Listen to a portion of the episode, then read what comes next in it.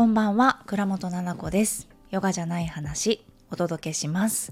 この番組はたくさんある役割の中のじゃない自分が暮らしの中で見つけた新しい気づきをゆるくお話ししていく番組です。生きやすくなるヒントや新しい自分に優しく出会うきっかけになれば嬉しいです。こんばんは皆さん、水曜日の夜ですね。ちょっと今週なんか寒かったね。まだ真ん中なんだけど寒くないですか？今日何曜日だ？ちょっともう曜日も分かんなくなってますけれども、ちょっと今日は何曜日か分からない。お昼ですね。あのー、寒いよ。なんかちょうど月曜日に寒かったんですよね、すごく。で、ってことは今日火曜日か月曜日にさ、ぐーっと寒くなって、で私なんか事務的なねお仕事も多くって、銀行行ったりなんだか何局みたいな、なんか税務署とかなんかわかんない、法務局とかわかんないだから区役所みたいなのをひたすら行ったりするのがねいっかげつの中で何度もあるんだけれども、それがさ行ってたらみんな怒ってるのね。これいろんなとこで話した、オンラインサロンでも話したし、インスタでも話したかな、話してないか。なんか人々がさすごい怒ってて機嫌が悪かったんだよね。それがこうなんとなく感じ取れて、八つ当たりの嵐みたいなさ店員さんとかにもさすごい八つ当たってて、ああ八つ当たってるっていうか、ああすごい機嫌が悪そうって思って、その店員さんもね月曜日寒くて機嫌悪いのにやれやれみたいな感じだったりとかして、なんか切ないなって思ったいっしゅうかんの始まりだったんですね。でその前の週がお天気が良かったからさ、気分もこう晴れて、なんか機嫌が良くなってたんだろうなとか、天気によって人間ってこういうふうに気持ちもさ変わるんだと思うんですよ。どうです？なんかこんな簡単に私たちの気持ちってさ移り変わってきてさ、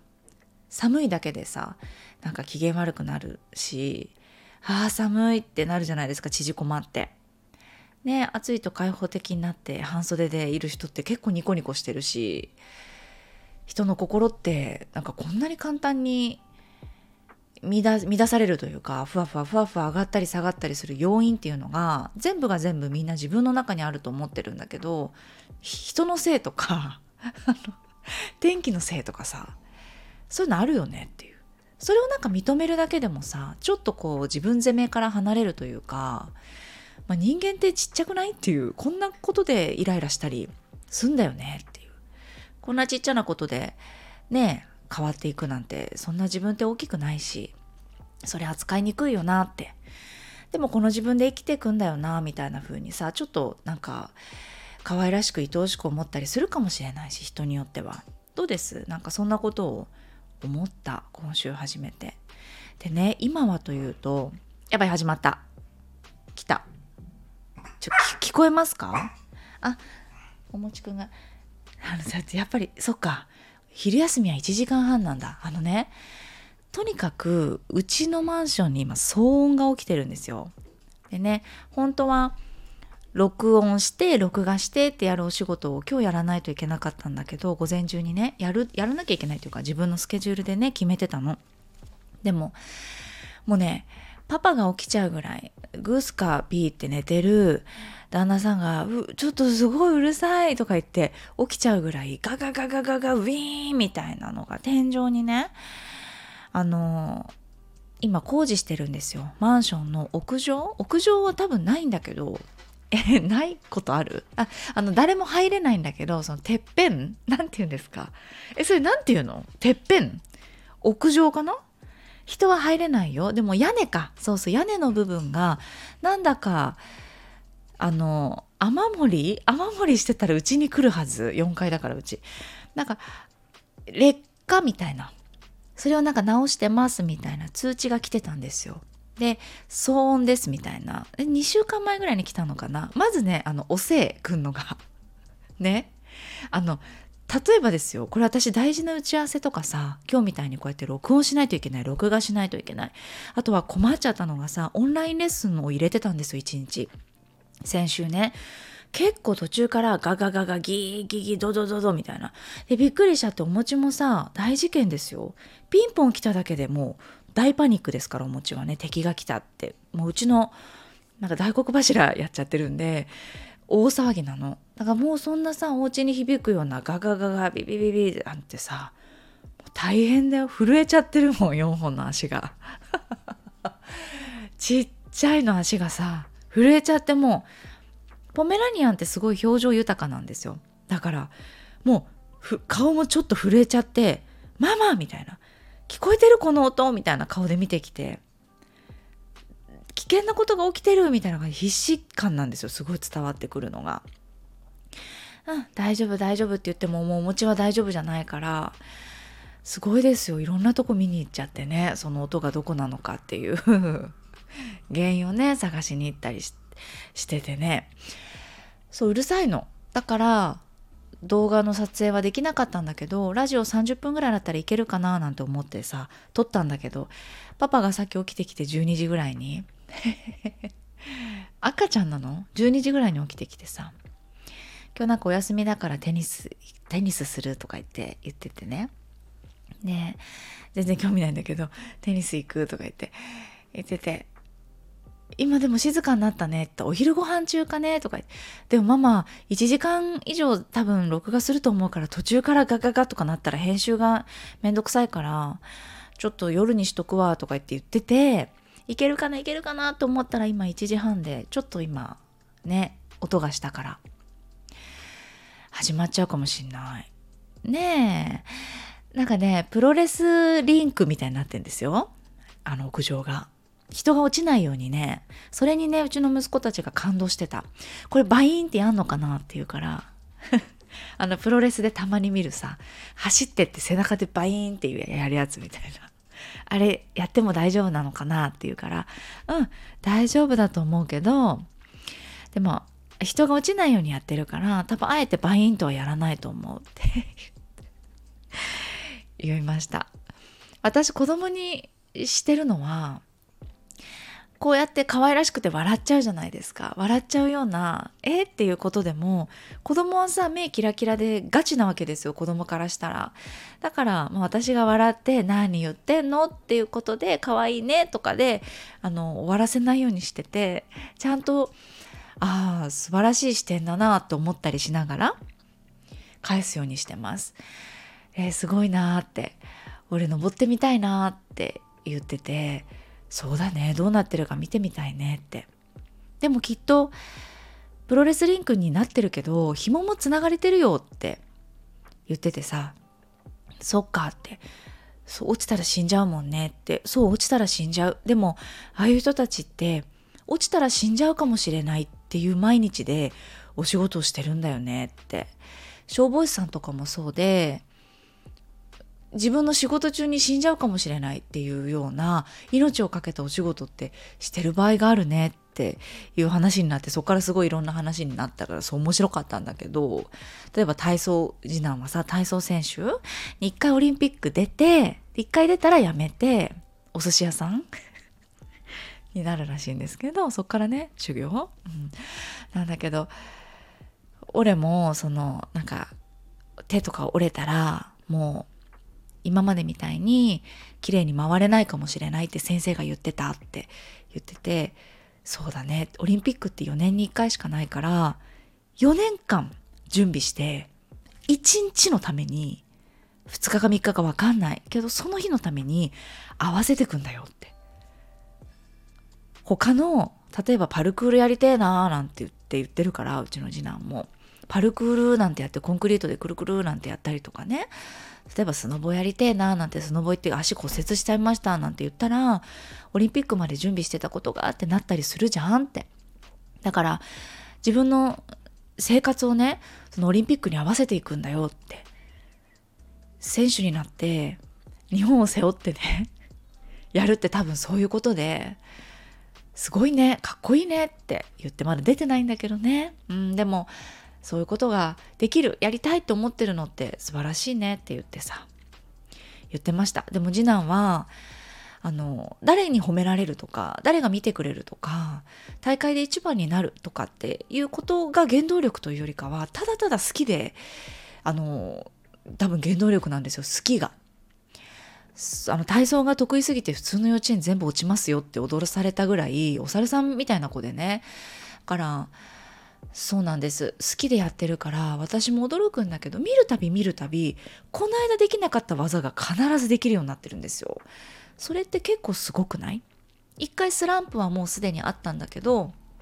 ここ最近は大丈夫で、もっとなんかメンタル面の今トレーニングすごくない？なんか先生がね、あの、あなたはって大会だとできるんだけど練習だとできないのはなんでか考えてみろって、この大会今このいっかいの回転を失敗したら金メダルを取れないかもしれないと思うからできるんだろって、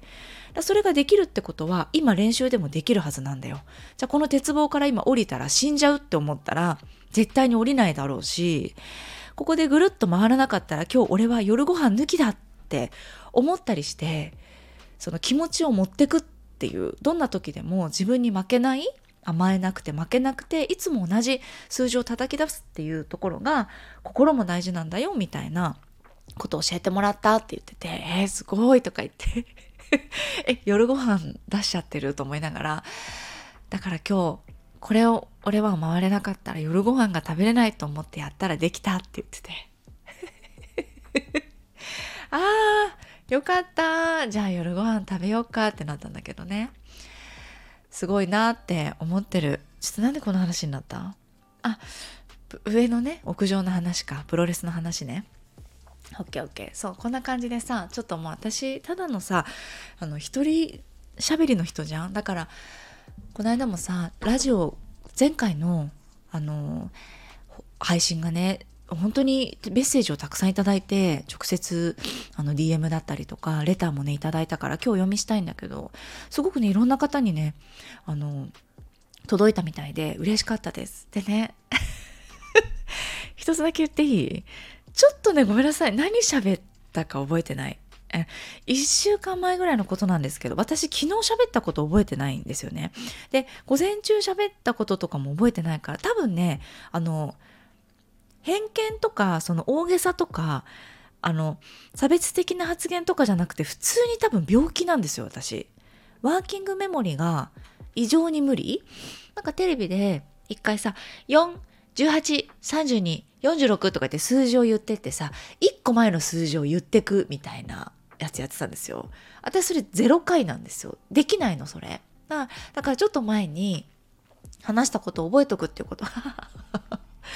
多分できない。で、うち子供たちふたりともそのワーキングメモリがあの発達の段階ですごく低いの。で、私調べてないけど、多分私もそうだと思うのね。うん、けど瞬発的になんか物事をグッて深く考えるとか、あのっていうことは得意なんですよ、きっとね。そう。だから頭の回転っていうこととか、なんか物事を深く考えてみるとかっていうのと、頭の中に一時的に記憶しとくっていうことって。もしかしたら違う脳の使い方なのかな、わかんない。多分そうかもしれないんだよね。だからねありがたいんだけど覚えてないの。でもちょっと覚えてるのがそのあのあれだよね、お団子寄り添って食べるか、なんかギュッと集めた光をそのまま渡すかどうかみたいな話だよね、多分キーポイント違かった？ではですね、いただいたレターにねお答えしていく。ありがとう。もう超笑っちゃったんだけどさ、いいですか？えっと、ななこさんお久しぶりです。表参道の左のものです覚えていますか？ちょっとみんなまず一回言って聞いていい？みんな覚えてる？左のもの。なんか表参道のさ、私ほらイベントをさせてもらってね、あのその時に来ていただいたあのレッスンに来ていただいた生徒さんがラジオを聞いてくださってて、左の前のものですって、前の左の方にいてくれたふたり組がいてね、お友達に誘われて行きましたって言ってさ、その後ラジオで何回かレターくれてさ、左のものだって覚えてるよ、お顔も覚えてるよ、もうこの回が最高すぎて、最高です、大好きです、会いたいですと伝えたくてレターしています。語彙力、ハートパリン、ハートパリンの絵文字。これ何の回かというと、にひゃくさんじゅう、いっこまえだね。大好きな人の幸せを願う時の悶々とした気持ちだね。実はこのレター、作り直してさんかいめのレターなんです。何度もレターを送ろうとメッセージ打ってて、でも息子が今いっさいで目が離せず、途中で止まり、そしたら内容古くなって書き直してという感じで、さんがつ末にあったファーストミーティング、以前レターで行きますと言ったのに外せない予定が入ってしまいました。一リスナーの小さな発言なので印象に残っていなくて当然なのですが、私自身が嘘になってしまったこと、そしてその対象がななこさんであることがずっと気になっていました。でもわざわざこのもじもじを話すのも中学生の女子みたいだし、でも私の中ではすごく大きなことでモヤモヤしていたのですが、今レターをくれているこのタイミングで無理やりぶち込んでいます。 笑い。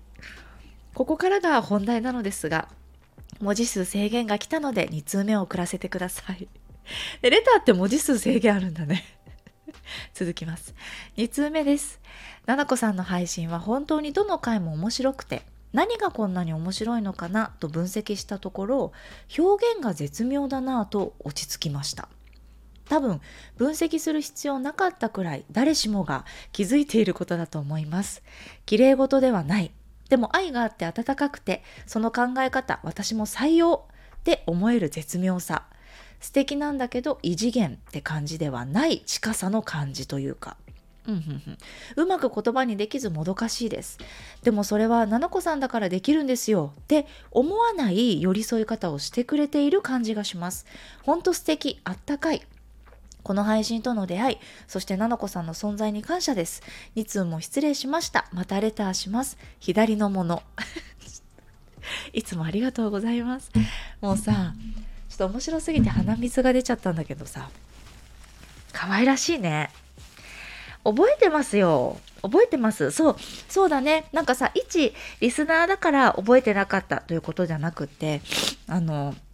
ファーストミーティング行くよって言ってくださった方すごく多くて、だけどね、雨だったりとか予定が外せなくてとか言って来れなくなっちゃう方も多くて、私の性格はですね、本当に本当にもう皆さんお察しの通りですね、あの細かいことは気にしないタイプなんでございますよ。なのであのほとんどのことであんまりこの傷ついたりとかイライラしたりとかないのね。だから全然大丈夫。あのドタキャン、例えばですよ、ドタキャンとか待ち合わせ場所になって来ないとかさ、それも結構大丈夫なぐらいな人なのよ。だからなんか事前に行きますって言ってて行けませんとかもさ、全然大丈夫で、そうなんだ、ありがとう、連絡してくれて、以上丸なタイプなので、全然あの大丈夫よ。でもなんか直感でこの人左のもの好きだなと思いました。このレターでこういう価値観をこうなんていうか持っているところっていうのは、私の価値観にもこういう部分ってあって、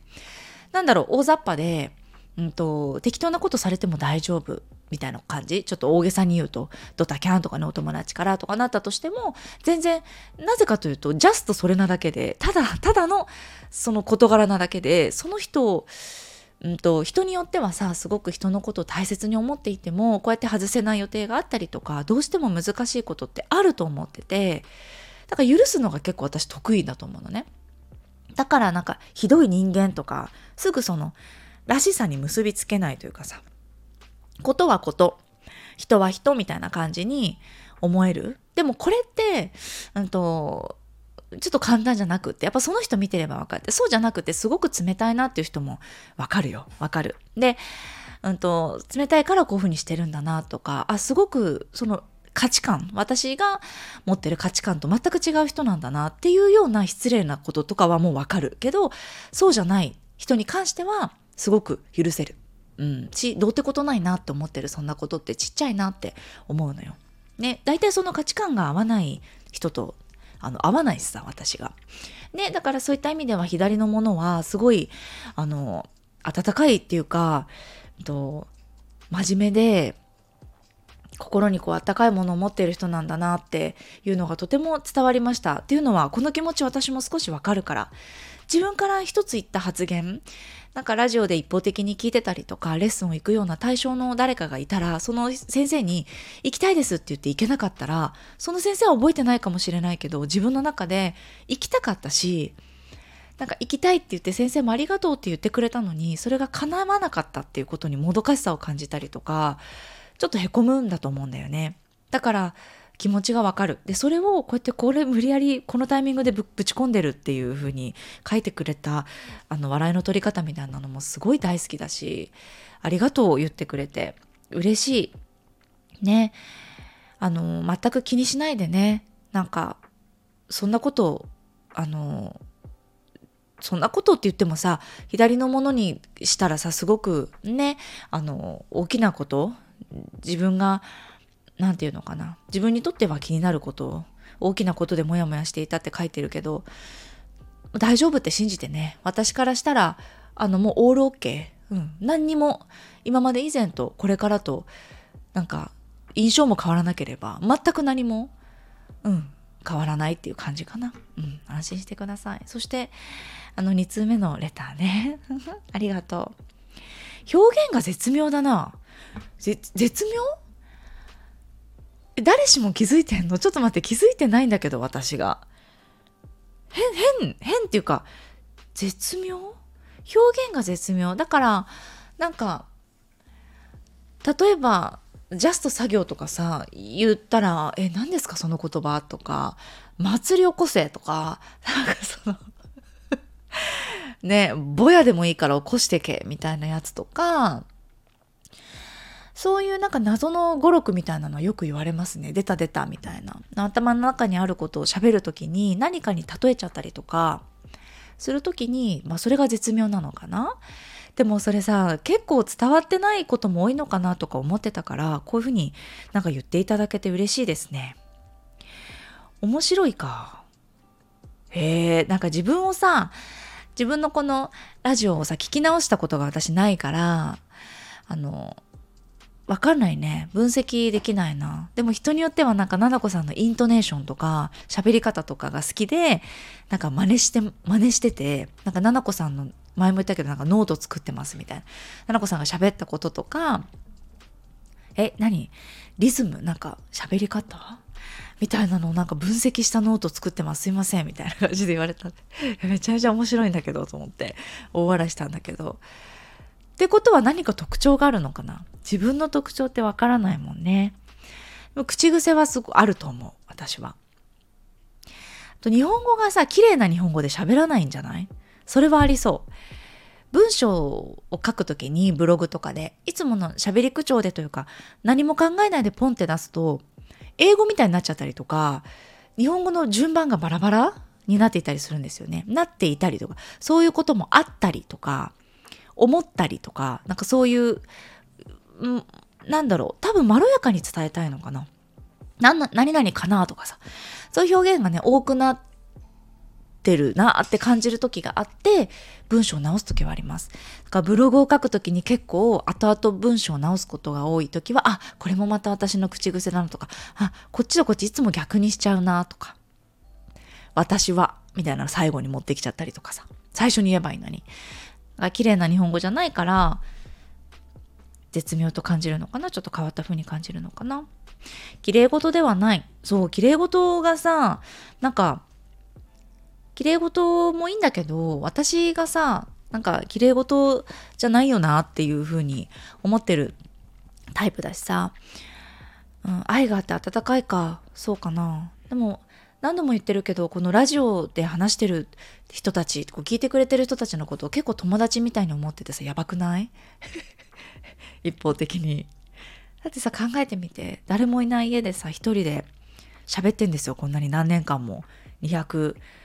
さんじゅっかいも。だからもうさ、私のプライベートを全部ね、知ってくれてるというか、あ、こんなことがあってこういうふうに思うんだ、ななこさん今日はこんなことがあってこう思ってたんだっていうのを、私はアウトプットさせてもらってる。お顔見れないけど、こうやって聞いてくれてるっていうので、何なんだろうね、このつながりに言葉が欲しいけど、ちょもう本当に私の語彙力では難しい。とにかくあのブログの見てくれてる読者とか、インスタグラム見てくれてるフォロワーさんとか、レッスンに来てくださる生徒さんとは全く違うんですよ。このラジオを聞いてくださってる方っていうのは私の中で。そうだから、まあ、愛があるって温かくてってそういうふうに思うのかな。なんだかお友達のようにさ、ねえねえそういうことあるよねとか、わかるよわかるよだったりとか、そういう喋り方に自然となってるかな。異次元って感じではない近さの感じ。うん。それは、あの、実はラジオを始めるときに思ってたこと。なんか、その、さ、あの、ド美人とかだったらさ、どう、どう繕っても、なんかどう頑張っても親近感出ないというかさ、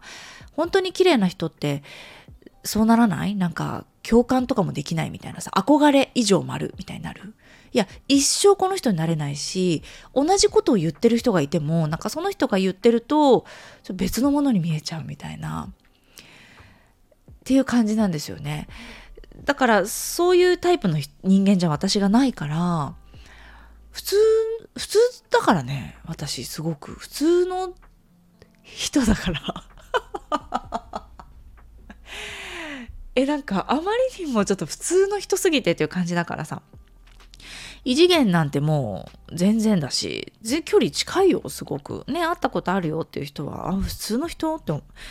いう印象しかないと思うけど、うん、だから私だからできるって思わない寄り添い方か。そうなんだ。いや、そんなこと一つもないのよ。私だからできることなんてないと思ってるよ、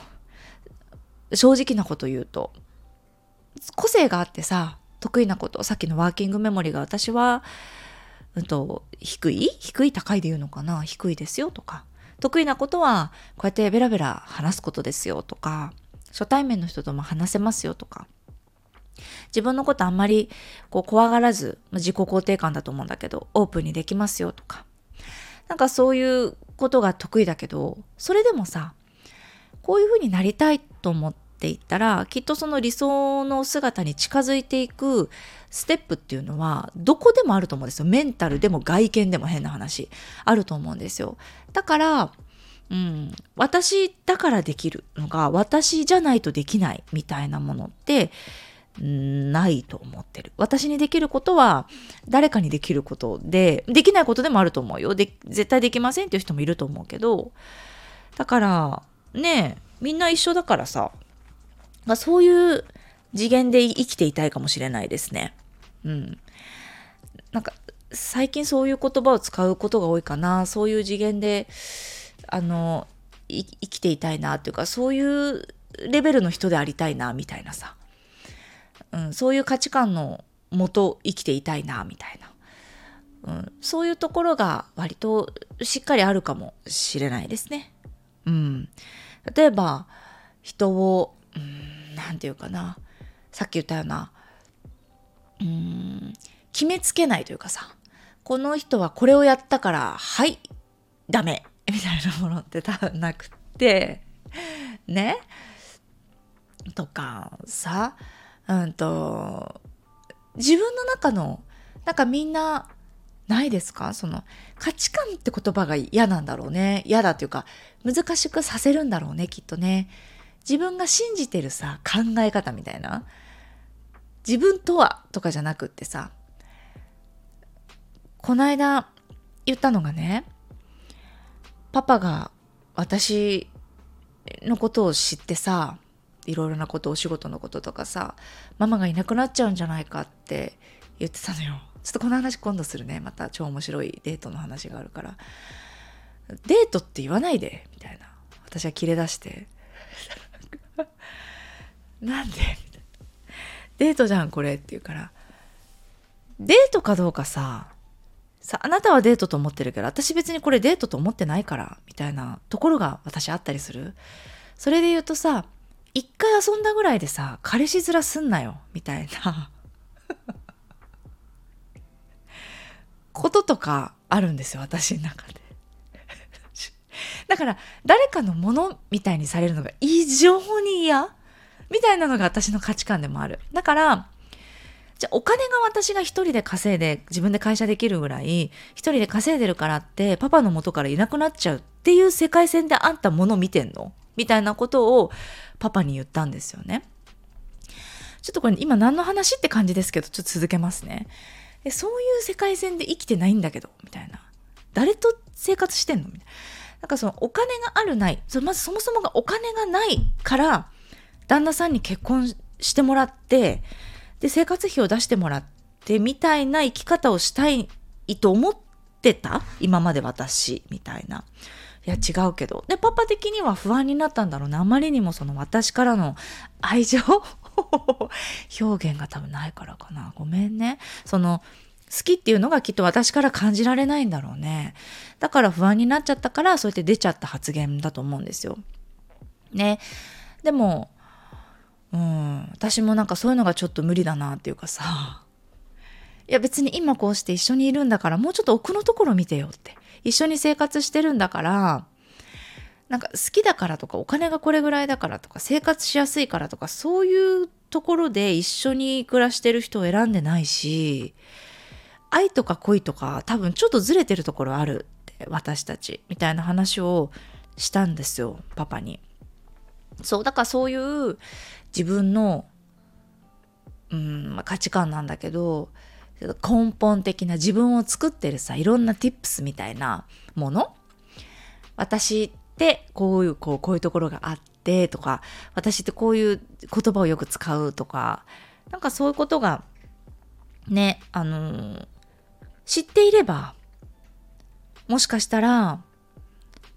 他の人と比べて、それこそ異次元の人を見てさ、インスタグラムとかで異次元の人いっぱいいるじゃないですか。で異次元の人見てさ、はーんとかほーんとかへこんだりすることもなくさ、異次元以上丸どんな、でもこれいいね、左のものがさ、あの作ってくれた言葉じゃない、異次元っていう、どうこのセリフ見ててさ、なんかあまりにもその圧倒されちゃう、凄さにとか綺麗さにとかわかんない、なんかなんかインスタの綺麗って結構なんか嘘なんか嘘の時あるじゃんあ本当に嘘だからね、もう私本当に驚くんだから、別人やんって、会うたびにあなた別人よって思ってんの、インスタと。